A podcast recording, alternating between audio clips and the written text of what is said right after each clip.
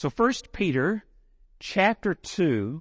So context first before we get into this.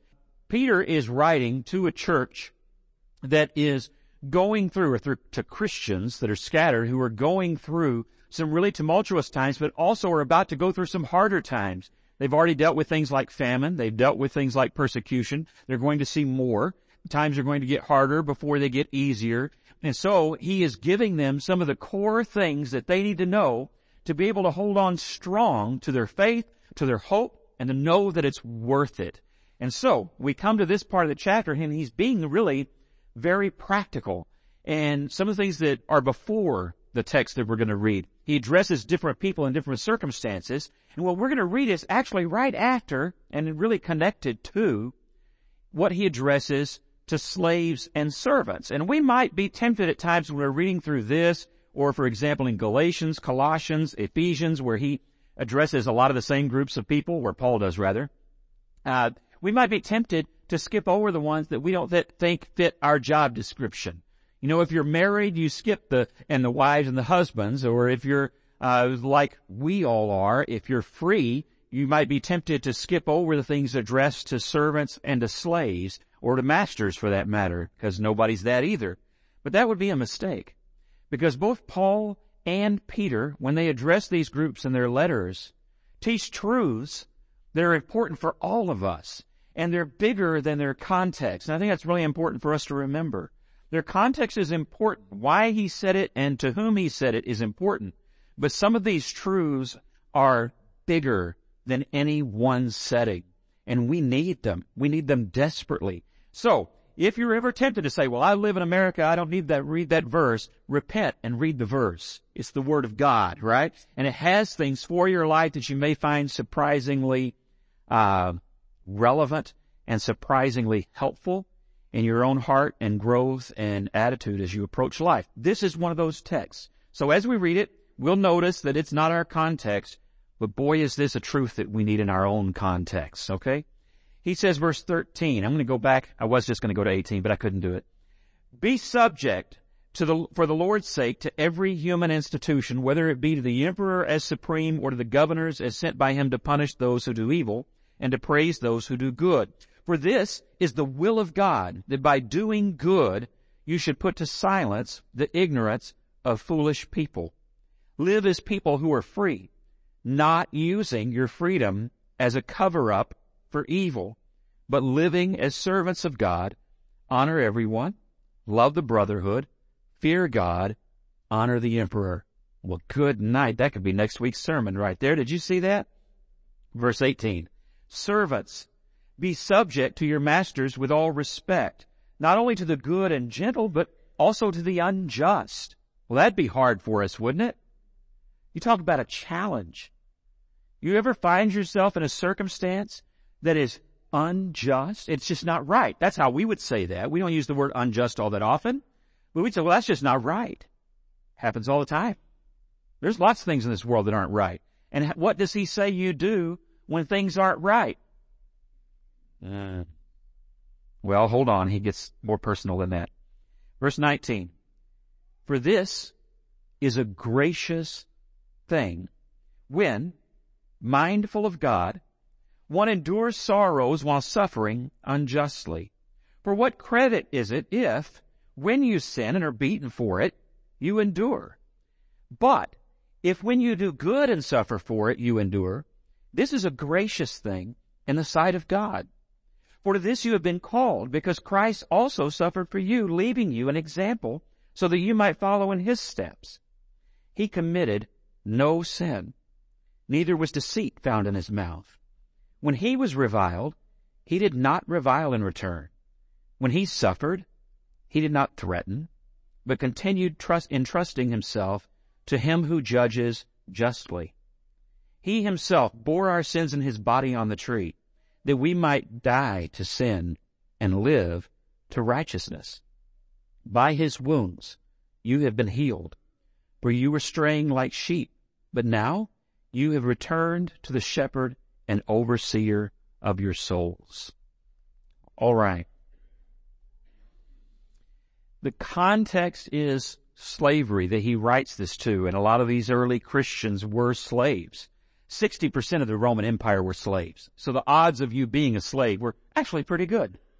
60% of the Roman Empire were slaves and never had a clue that life could be as good as whatever you're going through right now that you think is terrible. Keep that in mind. That's perspective and context. When Peter writes to them, he doesn't write from theory and he doesn't write from uh, what I like to call stained glass theology. Okay, it wasn't big words and it wasn't academics. It was the life he had lived in the presence of Jesus. Okay, as an eyewitness to who Jesus is and was, Peter could speak in a way that none of the rest of us can actually quite speak. He had eaten with him and served with him and suffered with him. And so when he says, listen, life does absolutely get hard, well, we, we can read about it No, he's not making that up. He has suffered and he has overcome suffering through grace and through faith in Jesus Christ. It's not uh, ivory tower talk. He's been there. He's done that. He's seen God deliver. And so when he writes these Christians, and at this point in his life, not only is he an apostle, but he's an elder, he writes to them as a shepherd and says, let me tell you how you're going to handle what's coming to you. Okay. And so all these lessons as we, we've had that as our context. What's coming could get harder. So how do you handle that? Okay. That could be true for any of us at any time, no matter what time period we live in. And it can be big picture hardship that's coming. It can be individual hardship that's coming. Everybody else may be doing great. You're sitting there going, why me, Lord? That's real. How do you handle those things? Suffering is not popular. I've, I wonder why, right? Suffering is not popular, and it's not popular to talk about in church. And yet, and yet, the scriptures talk about suffering all the time. We read verses like in the first chapter of James where he says, consider it pure joy when you suffer trials of many kinds. And we go, I don't, I don't think so. But we, we should. James, the brother of Jesus, by the Holy Spirit wrote those words. I don't believe in a uh, an inspiration of the Holy Spirit where it's just like you saw a beautiful sunset and were inspired to write something down. I believe in the kind of whole inspiration of the Holy Spirit that the apostle Peter wrote about, where he says that the prophets didn't just write down whatever they thought or felt or were inspired to write down, but they were carried along by the Holy Spirit who gave them what to say. And so when James says that, it is the Spirit speaking through him to you to say, even in very difficult times of suffering, you can find joy if you so choose. Now, how do you do that? Well, James goes on and says, let me give you a reason why. Suffering accomplishes things. Endurance accomplishes things. Perseverance accomplishes things that will make you a better, more whole, more complete disciple of Jesus Christ. You'll have a better understanding. You'll have a better character and a better heart. You'll have a stronger family. You'll have better children if you will hold on to your faith even. If you will hold on to your joy even. It's the difference, by the way, between happiness and joy. Happiness is totally circumstantial. Okay? Bacon is happiness. Joy Joy is praising the Lord when you ain't got no bacon. Okay? Now, that's the difference. It always comes down to bacon, doesn't it? In some way or another? I didn't have any this morning. But is there joy in the Lord? Absolutely. Endurance produces joy. And so sometimes you have to go through the endurance of a lighter bacon morning. That just happens. Real suffering, though, is also part of life. We look at the prayer request, requests that we've got going on this morning. Go down that list. Guarantee you everybody on that list knows that it's real. Some of them lost sleep last night. We were asked to pray for a four-year-old. You think those parents slept well last night? I wouldn't. Bet you wouldn't either. How do you handle that sort of thing? It's not popular to talk about because we just want to do touchy-feely, nicey, smiley stuff. But that's not life. And life isn't pretending that everything's wonderful.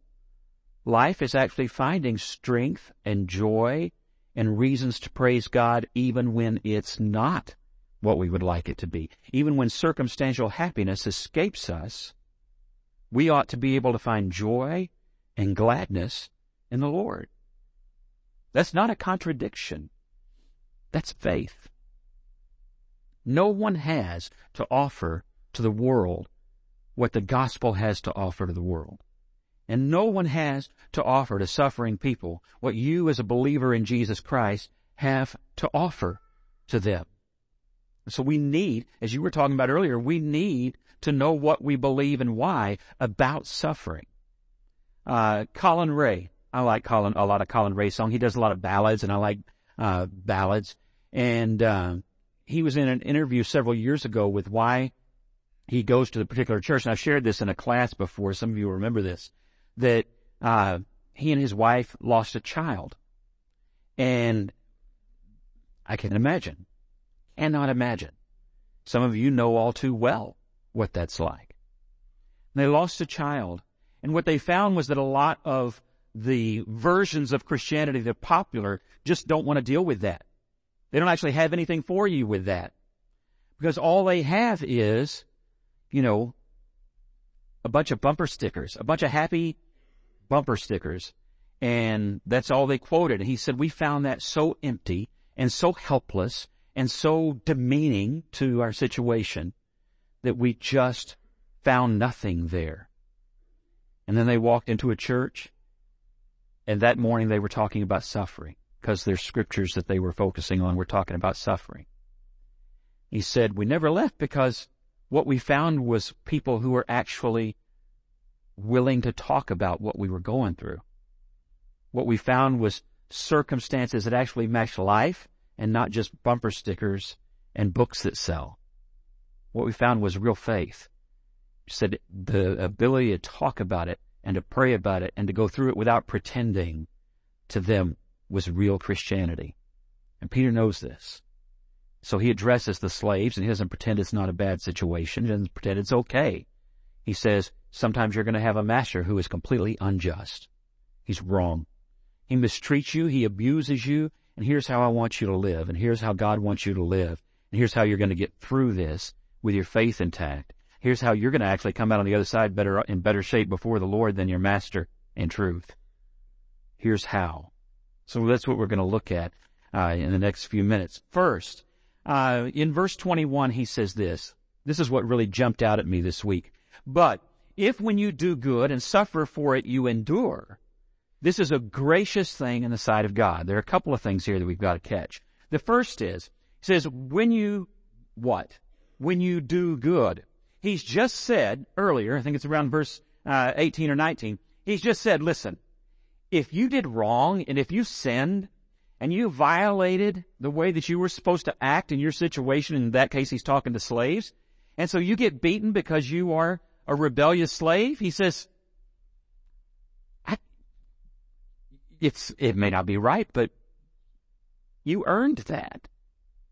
Again, may not be right, but who brought that on yourself? You did.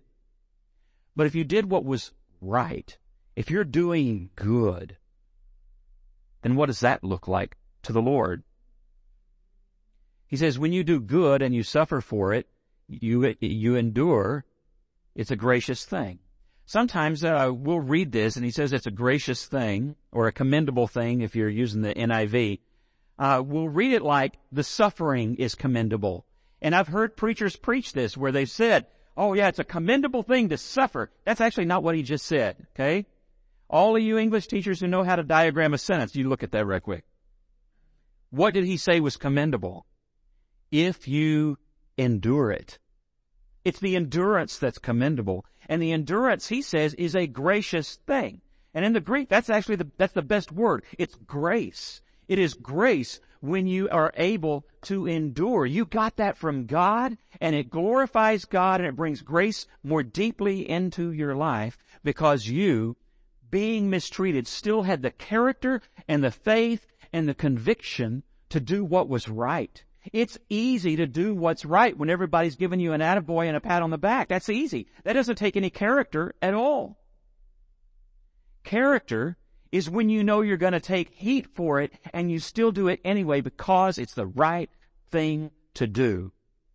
If you look around our world, that is not what we got a lot of right now. There's still people out there. I don't think we should have a defeatist attitude or even an outnumbered attitude. There are a lot of people trying to live their life according to what's right and true according to the will of God. And they're doing it, and some of them are taking a lot of heat for it in different contexts. Some aren't. Some of them have an easier way. That happens. Peter says the only way we get through what we have to suffer is through the grace of God given to those who do good and endure you stay to it and you keep moving forward. And that's not easy. Is it? It's not easy. He never uses, I, I don't think the word easy is anywhere in First Peter.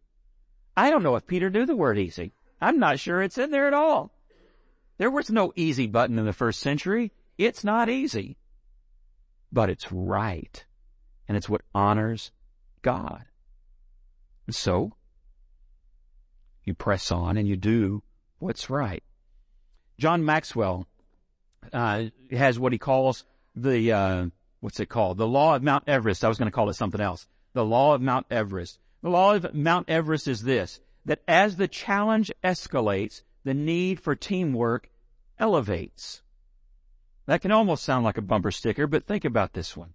The harder life gets, what do you need more of? Yeah. Support, encouragement, strength, and numbers? Why do we need each other as a church? Why did God bother to bring a community together rather than just give us salvation and call that the end of the day? Because as the challenges get harder, we will need each other all the more. That's true at the individual level. When things get really hard, we can be tempted to isolate. We can be tempted to withdraw. We can be tempted to cut off relationships. And instead, what needs to happen is we need to learn to draw strength from one another. We need to pray for one another. We need to encourage one another. We need to build each other up in the faith. We need each other. Everest is not something you do solo. That's why he uses the example. You go solo, you do what? You die. Listen, some of you can't even handle 65 degrees without a coat. I don't understand that. Okay, that's foreign to me. But I'm telling you, you're going to need somebody. I don't know why, but now I've got Luke Skywalker being stuffed into that dinosaur looking thing. He needed somebody to stuff him in an animal. Some of you do too. That doesn't sound right, but you know what I'm talking about. We need each other. He went off on his own, nearly died. I'm going to tell you this. You try to take Satan on by yourself, guess what? It's like Everest on your own on steroids. Because here's the difference. Life is already Everest. Satan and a target on your back is being hunted down. It's like, what's that book? The Mockingjay, all of that, Hunger Games. It's like the Hunger Games on Everest. That only works in the movies. In real life, you need teamwork. You need one another. And that's why he gives us the church. That's why he gives us one another. And a lot of First Peter, he's going to remind them of that. You need each other. And you might say, well, it's not that hard yet. Okay. Guess what? The mountain gets steeper. The challenges escalate and it gets harder. Build the relationships at the base of the mountain because you're not going to find anybody up there if you go off on your own and it's too late. Okay? Search parties are much harder to find success than teams in the first place. Remember that. 1 Peter 2.21. We also have somebody to guide us who has already been there. Jesus is, when you go to, to Everest, you also hire a Sherpa, don't you? Somebody who knows the mountains, who knows the weather, who knows the experience, and has been up and down that thing with other groups. Why do you do that? Knowledge is power, right? Jesus is our knowledge and is our power and is our example. For this you have been called because Christ has suffered for you, leaving you an example. To what have we been called? Again, we can make the mistake and think it's talking about suffering. He's not saying you've been called to suffer. He's saying you have been called to endure. You have been called to overcome. You have been called to be faithful. You've been called to be victorious. You've been called to show that faithfulness wins. You are a big billboard by God saying, see what happens when you believe? See what happens when you trust? See what happens when you hold on and when you follow Jesus? And so we follow him. He says, He's given you an example. He's shown you. What was his example? Look back at, at the text. In verse, uh, I'm going to get there. Yeah, yeah, yeah, that's right. I'm going to go back to 22. He committed no sin. Oh man, that's tough. Neither was deceit found in his mouth. When he was reviled, look at how he reacts. Viktor Frankl says that our greatest freedom is between the action that's to us and our reaction to it. That every man is born and nobody can take away the freedom to react according to our principles. It's in Viktor Frankl's Man's Search for Meaning. Check it out. Great little short book. How did he react? When he was reviled, man, he gave him the what for? But he didn't. When he was reviled, he did not revile in return. When he suffered, he did not threaten. You find either of those two things hard? You find it hard not to be nasty back? You find it hard not to threaten people that you see, see as a threat? When he suffered, he did not threaten, but continued entrusting himself to him who judges justly. He said, God, I know you have this, and I know you'll do the right thing, and so I will do the right thing.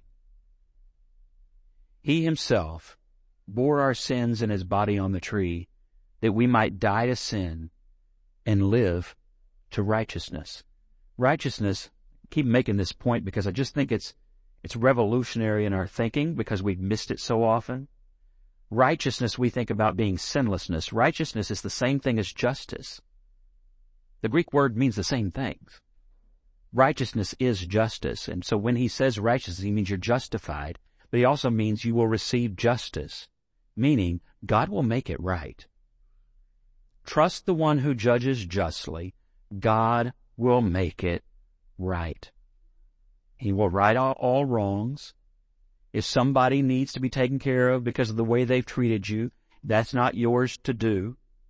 The one who judges justly will make it right. He went to the cross to show you. He will make it right. How does the cross show us that? Goes back to the garden. When an evil snake in the grass, not the only one, but the main one, when an evil snake in the grass tempted Adam and Eve, and they sinned and fell. And the cross was God's way of saying, Jesus' way of saying, now I've made that right.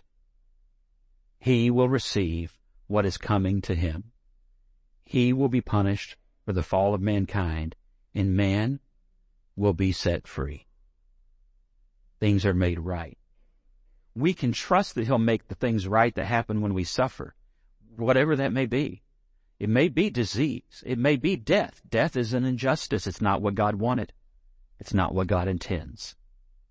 Even when it's natural, so to speak. All death is unnatural because we are eternal beings designed to be so. Whatever the injustice is, individual, against the church, whatever it is, God will make it right. It's grace to trust Him. It's grace and commendable to say, God, I'm not taking that into my hands. I'm not taking that into my anger. I'm not taking that into my bitterness. I trust you. And I know you'll do it. And so instead of doing those things, what do we do? We continue in doing what is good. We love, we serve, we encourage, we pray, we help people to find Jesus and to find this, the promise of a life made right. Three things real quick, real quick. I don't think we can do this unless we remember that, right back here, our example and our leader is Jesus. So as you walk and as you go through suffering and as you go through whatever those difficult times are, do not lose sight of Jesus. How did he live? How did he react? What did he do when things weren't right? How did he love people in spite of how they did or did not love him? How did he do it? We talked about that last week. What did Jesus do and what would Jesus say? Fix your eyes on him and don't ever look to anything else as your standard. Not even good people and not yourself. Don't follow your heart. That's how you got where you are in the first place. Follow the Lord of your heart. Fix your eyes on Jesus, as Hebrews says, the author and perfecter of our faith. Remember why you're following him in the first place. Okay? Yeah, I mentioned Viktor Frankl, Man's Search for Meaning. He quotes Nietzsche, but every, so many, it's a disputed quote because people always quote Frankl instead of Nietzsche for this saying. You may not care, but I think it's funny. The reason they do that, I think, just my opinion, is because Frankl had an honorable why and Frankl pointed to God, whereas Nietzsche pointed to a dark abyss. And that's not much of a why to live for, ironically. But this is what he said, and he did nail this, even if he got a lot of other things not quite right. Those who have a why to live can face almost any how. Those who have an eternal why, those who have a Jesus why, can face anything. Not almost. They can face anything. Now, will Satan at times push you to the edge to where you think, mm, maybe not this how? Peter wrote this to tell you, yes, any how, any circumstance, God will see you through because endurance is the grace of God in action in your life and in your circumstances and in through all of those hows that can be overwhelming and tough. Victory comes when ultimately we realize that where we're trying to go and what we're trying to do and what we're trying to accomplish is far greater than what it is we're going through at the moment, whatever hardship we're enduring and whatever cost there is to it. I'm going to give you a silly example. Years ago, I was in Boston, uh, many years ago, before we were married. I was in Boston. We were on a church trip to go see the whales out in the Atlantic. Okay? We were going to go whale watching. It's a fun thing to do, I've heard. And so we went we get out on this boat. Never been seasick before in my life. Epic seasickness, okay? I'm not gonna go into the gross details, don't worry. But it was a really windy, wavy day, and I mean waves, like the boat we were on was as long as this auditorium easily, and at least half its width. So it was a good sized boat, not huge, but a good sized boat. And we're out there in the water and we're getting out pretty far and the swells were really big. To at one point, again, at least as long as this auditorium, half the boat is in the air out of the water at a time. And it would come slamming down, boom, and waves and all that good stuff. Looked like the beginning of Gilligan's Island. And I felt like Gilligan. And so here we are on this boat. And all of a sudden, things took over us that can only be described as demons. That was, that was the seasickness. And half the boat at the back was full of seasick, retching, and wretched people. And I joined them. I never eaten so many hot dog buns while looking at the horizon in all my life. Apparently this is the Boston cure for seasickness. Eat a hot dog bun, stare at the sky. Okay. It didn't work. It didn't work. I never saw a whale. I never did see one. People were like, oh, it was great. And I'm like, I just paid 36 bucks for what? to throw up. I could have done that for free. Anyway, that's the way it worked. But if you asked me right now, so James, would you go back out there again? What would I say? Absolutely I would go again. Why? I still haven't seen a whale. it would be worth it to me to see the whale. All those people that went on the boat that saw the whales had these wonderful memories of seeing whales. It would be worth it to take the chance to have something of else in my memory other than those hot dog buns on the horizon. I would love it. I would love it. And I would go in a heartbeat to go and do that again. Why? Because what I'd like to see is way better than the cost, you know, in the end, what's a little upchuck to see a whale? It's just not that big a deal. You look at our life, and look at suffering. It's hard. It's miserable. I mean, that was the most miserable seasickness I've ever had. It was miserable. It would fade the second I saw a whale break the surface. And it would have that day too. I would not have cared. I would have been excited because it would have been worth it. There's no promise when you get on a whale watching boat that you'll get to see anything. That's, that's, you pay for the opportunity. Christ is better than that. Because it's not an if you might see the skies part. It's not an if you will hear the trumpet blast. It's not an if you will be raised from the dead to live for eternity without all of this suffering. It's only a when. Not if, but when. That whale will break the surface and it will be worth it. Whatever is happening in your life, it will be more than worth it. All those things, Paul says, will pale in comparison. Just absolutely nothing by comparison to what we have. And sort of that, Jesus says, come and follow me. I want to read the words quickly of a, a song that we sing, and I think that I might have accidentally closed that. Let me find this right quick. Him, follow me, lyrics. You know, this is how we do things now. It's going to look up, this is how we do things now. I don't know what that song is, but I don't want it. Okay. I definitely don't want it. Here we go. We sing this song. That's the wrong song. Uh, you know why? Google thinks him is spelled H-I-M. Let's try that again. Here we go. You know the song, and you know it well. I traveled down a lonely road and no one seemed to care. Feels like that some days. The burden on my weary back had bowed me to despair. I oft complained to Jesus how folks were treating me, and then I heard him say so tenderly, My feet were also weary upon the Calvary road. The cross became so heavy I fell beneath the load. Be faithful, weary pilgrim, the morning I can see. Just lift your cross and follow close to me. I worked so hard for Jesus, I often boast and say. I've sacrificed a lot of things to walk the narrow way. I gave up fame and fortune. This, this line kind of cracks me up. I'm worth a lot to thee. You ever said that to the Lord? God, I'm worth a lot to you. We can be that way. And then I hear him gently say to me, I left the throne of glory and counted it but loss. My hands were nailed in anger upon a cruel cross, but now we'll make the journey with your hand safe in mine. So lift your cross and follow close to me. This is what Peter says to the church. Take his hand. He's shown you how to do it. He's shown you how to react. And he doesn't leave you alone. He is with you every step of the way.